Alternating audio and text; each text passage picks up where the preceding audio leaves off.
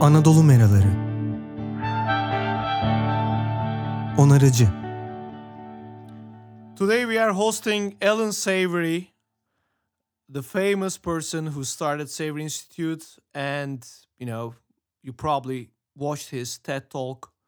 He established Savory Institute and now uh, combating climate change and desertification through grasslands and livestock. Well, he will tell more about that. That will be a very short and insufficient explanation about him. But welcome, Allan Savory. Thank you, Durgan. Thank you. Well, you are a kind of mentor to me, not a kind of, actually, a true one. So I'm very happy to be able to host you today.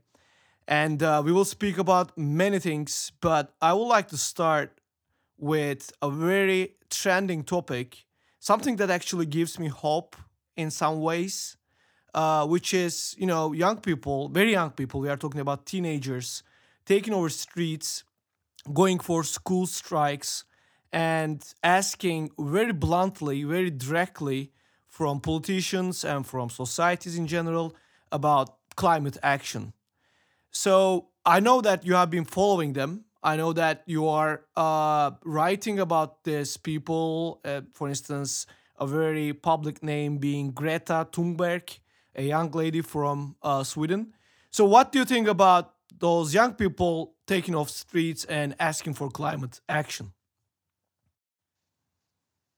Well, it, it's. I'm very glad they are because it is their future uh, that's at stake. Uh, the so I greatly admire what Greta and and many young people are doing. There's groups in the United States and so on doing the same things and uh, elsewhere in Europe. But the problem with that, we will take a little while to go through, and we can do that in these these interviews you're going to do with me. The problem is that most of the population and most of these young people are city people. The yeah. Economic power, the political power, everything has shifted to the cities in the world today, and they are completely detached from the environment, uh, from the ecology of what's really happening. So all they will result in is more confusion and they will do no better than their parents because nobody is talking about the cause of global desertification and climate uh, instability or change. And it's common sense that all your listeners will understand that if I'm hitting any one of them on the head with a hammer, they're going to get a headache. Yeah. That headache is a symptom. And if they take aspirin and Disprin and codeine and all sorts of medications for the headache, they will just develop side issues in the body, uh, other health problems. They will never stop the headache as long as I keep hammering them on the head with the hammer. Common sense tells anybody, even a child, you've got to stop hammering yourself on the head. Uh, now, what they're not doing is dealing with the cause. And so it's like taking aspirin and somebody's still hitting you on the head. And so somehow, through interviews like this or whatever, we have to get to the young Gretas of the world and let them know what is causing climate change that is threatening their future. Because the adults are not addressing the cause, they don't understand the cause, and therefore young people will do no better. So this is very, very critical. Now, that um, cause, I might as well go straight into it. If you talk to even Nobel laureates, all of society, all scientists uh, and society, if you talk to them about what is causing uh, climate change, they will blame livestock causing it, coal, and oil. Now, those are the main things blamed, and nobody dissents from that basically in society. And already, in what Greta and other young people are talking about, they want a meatless diet, they're vilifying livestock, and of course, they want to stop all burning of coal and oil. Now, these coal and oil are fossil resources. Livestock is a resource. They will be needed for centuries to feed people, clothe people, make shoes, whatever. And coal and oil are, have large carbon molecules that can make many, many products for centuries to come for humans. And there's no way in the world that resources can cause a problem. What is causing the problem is very simple to understand. It is how we manage the resources. And no scientist can argue that point. No young person can argue that point, but almost nobody in the world is even aware of it. Yeah, that reminds That's me. where we're battling. Yeah, that remi- yeah, I was just saying that that reminds me of uh like a, a few years ago I was telling someone how a nice and useful product the plastic is. I'm not talking about plastic bags, but the plastic itself. And what you just said, what you just said, just remind me of that. So you can make a very uh, set of useful products. You can, as you say, manage those resources for betterment of the society of the planet, or you can make you know plastic bags out of them and uh, throw millions of them uh, into the garbage and into oceans every day. Uh, so that's not about that's not to blame the plastic itself. That's to blame the the, the, the the way it is managed, exactly as you say. Yes, that's what I'm, I'm trying to say. It's how we have managed livestock, not just in Turkey, but all over the world. How we've managed livestock for over 10,000 years has led to loss of biodiversity everywhere and to desertification in the seasonal rainfall environments of the world. And that's, of course, playing a major role in climate change. And it is management and policies that where scientists choose to call fossil resources fossil fuels and burn them at a rapid rate. And that is what does the damage, not the fossil resources. It, the damage is done by calling them fossil fuels and burning them rapidly. So, mm-hmm. with 100% certainty, it is our management that has to change. And Greta and the other young people in the world are not aware of that. Yep, but in the same time, you know, one can argue that well, we all know that. We all know that the management is a problem, and that's what they have been asking for. They are asking for stopping the rapid uh, burning of the fossil fuels, right? So, uh, what would you say to that? Well, I would say that is absolutely correct. We've got to stop the rapid burning of the fossil fuels. All right. Now, you've got to then stabilize the climate. So if you stop the burning of the fossil fuels and you make electricity from sun and wind, etc., all right, it is not going to stop desertification. It's not going to stop the annual burning of billions of hectares of the grasslands of the world, Right. the periodic burning of millions of uh, hectares of the tropical and wet forests of the world. Um, it's not going to stop agriculture, which is the most destructive extractive industry ever of humans, from continuing to cause um, the climate to be destabilized. So, do you see? It's it's only a portion of it. So you cannot just talk about practices like stopping the burning of the fuels alone. Yeah. Now, I know Al Gore did, and he was very enthusiastic about how much it'll do.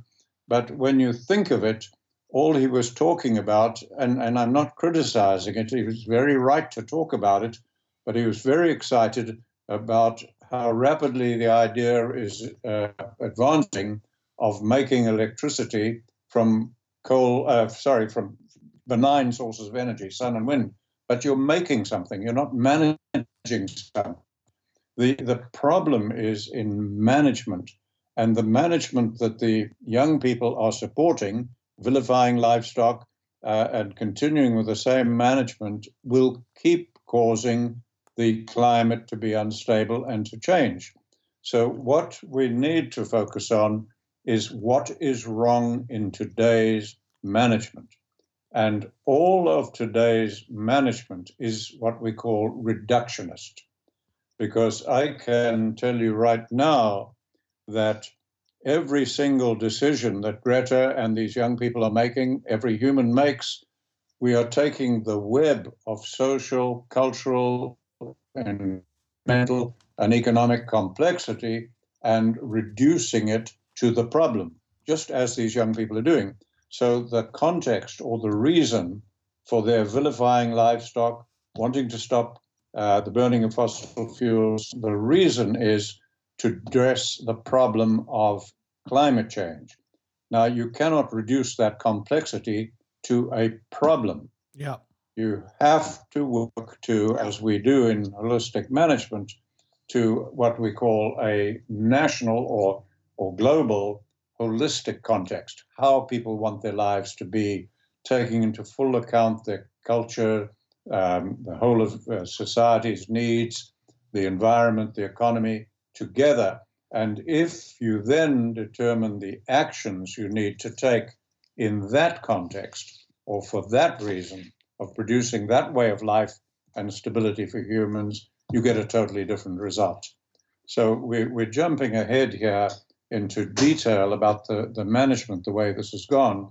But the point I want to make is that the young people are absolutely right to be protesting. Uh, if they don't, they're going to have no future at all. But unless they begin to insist that adults change the management and stop reductionist management, reductionist policies, and begin to develop policies holistically, to manage holistically in a holistic context, then the young people have no future. It will be a grim future, absolutely, if yeah. they do not change the management. Well, yeah, that's that's quite clear, uh, I suppose. Well, you know what what you made me think about is uh, kind of how the human brain and psychological processing uh, is, is is working. You know, because we have a tendency, I believe, to avoid uh, you know, uh, complexity, complex messages, and we want things to be clear, clearly uh, set out, and we want you know uh, the actions to be simple enough. So uh, you know, stop burning fossil fuels, or stop eating meat, or you know, this kind of very simple to the point messages um, find their way through the audience, it seems. And also, uh, for instance, with this young people being on the street, uh, I feel like, you know, they have been trending so much, you know, fortunately. Uh, but it's also about people kind of, you know, seeing a kind of uh, convivial happening around those people. Ah, oh, that's so cute, you know, young people being on the streets, going for school, school strikes and so on. So uh, I'm just keep thinking about the psychological barriers for us as humanity, or even like separate, let's say, governments or policymakers or institutions, uh, companies, etc., uh, taking action. What what do you think about that? Like, what are the psychological barriers, if any, we have towards talking uh, taking about those actions that you are talking about stop being reductionist and going for the root cause and tackling it through a paradigm shift probably. How, how, how it's going to be happening? Well I, I think you're you're making it too complicated. You're getting too theoretical. I think that's where we end up confused. I, as I listened to you then, I was thinking of a time I got stranded in an airport in Mexico City, and I got talking to a civil engineer from Brazil about what he was doing, and then he asked what I was doing, and I said, "Look, I'm. It's hard for me to explain.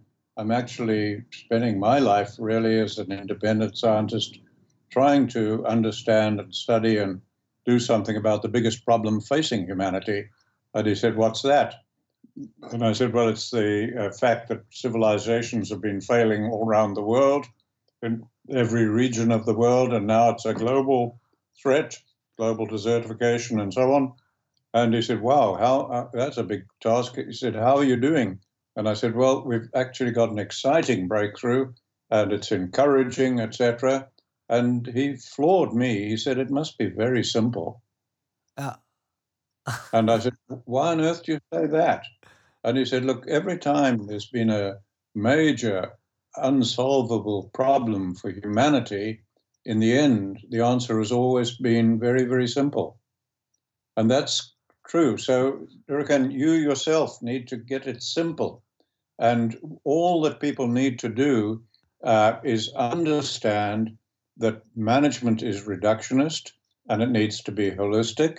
Now, the more we explain that, the more difficult it gets because it's like explaining to you over this uh, medium how to ride a bicycle.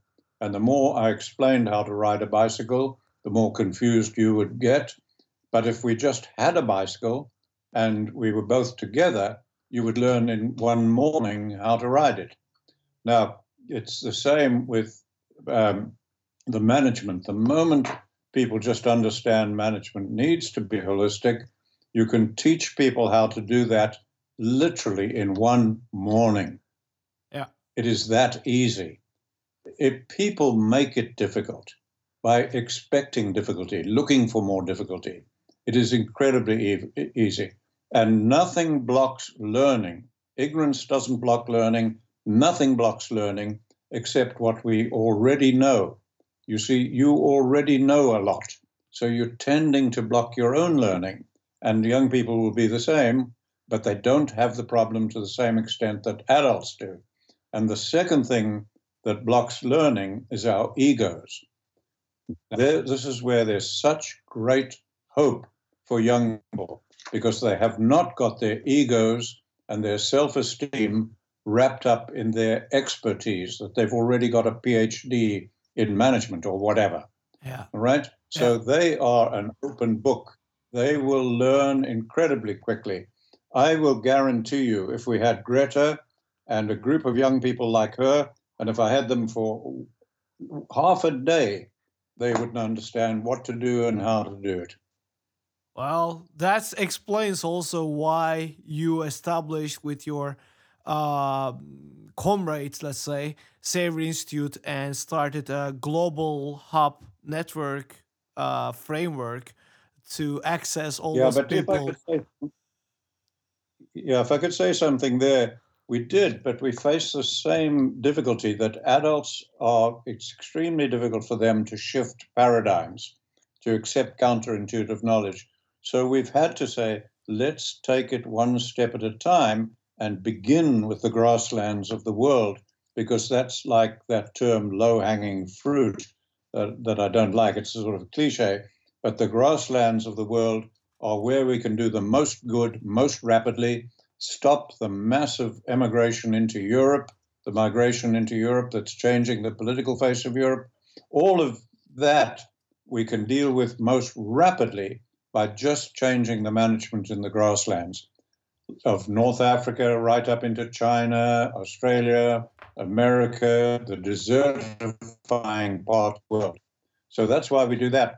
But uh, as Savory Institute, now at the same time as our institute is doing that, I am like in this talk, and you've followed me on Facebook, my public uh, page. Uh, I'm trying to get us to also look at policy, deeper issues, get the city people involved, and many other people are, are beginning to do that. But we've got to um, not just look at the grasslands. We've got to look Yeah. at uh, everything that Greta and the young people are concerned about, which is the policies at government level, major environmental organizations, all organizations, and how their policies are developed. Well, uh, that sounds more than wise. Thank you, Allan. And we will continue our talk with you uh, in our next episode, and we will dwell into like the understanding of urban people into ecology. So, thank you for being with us, and bye.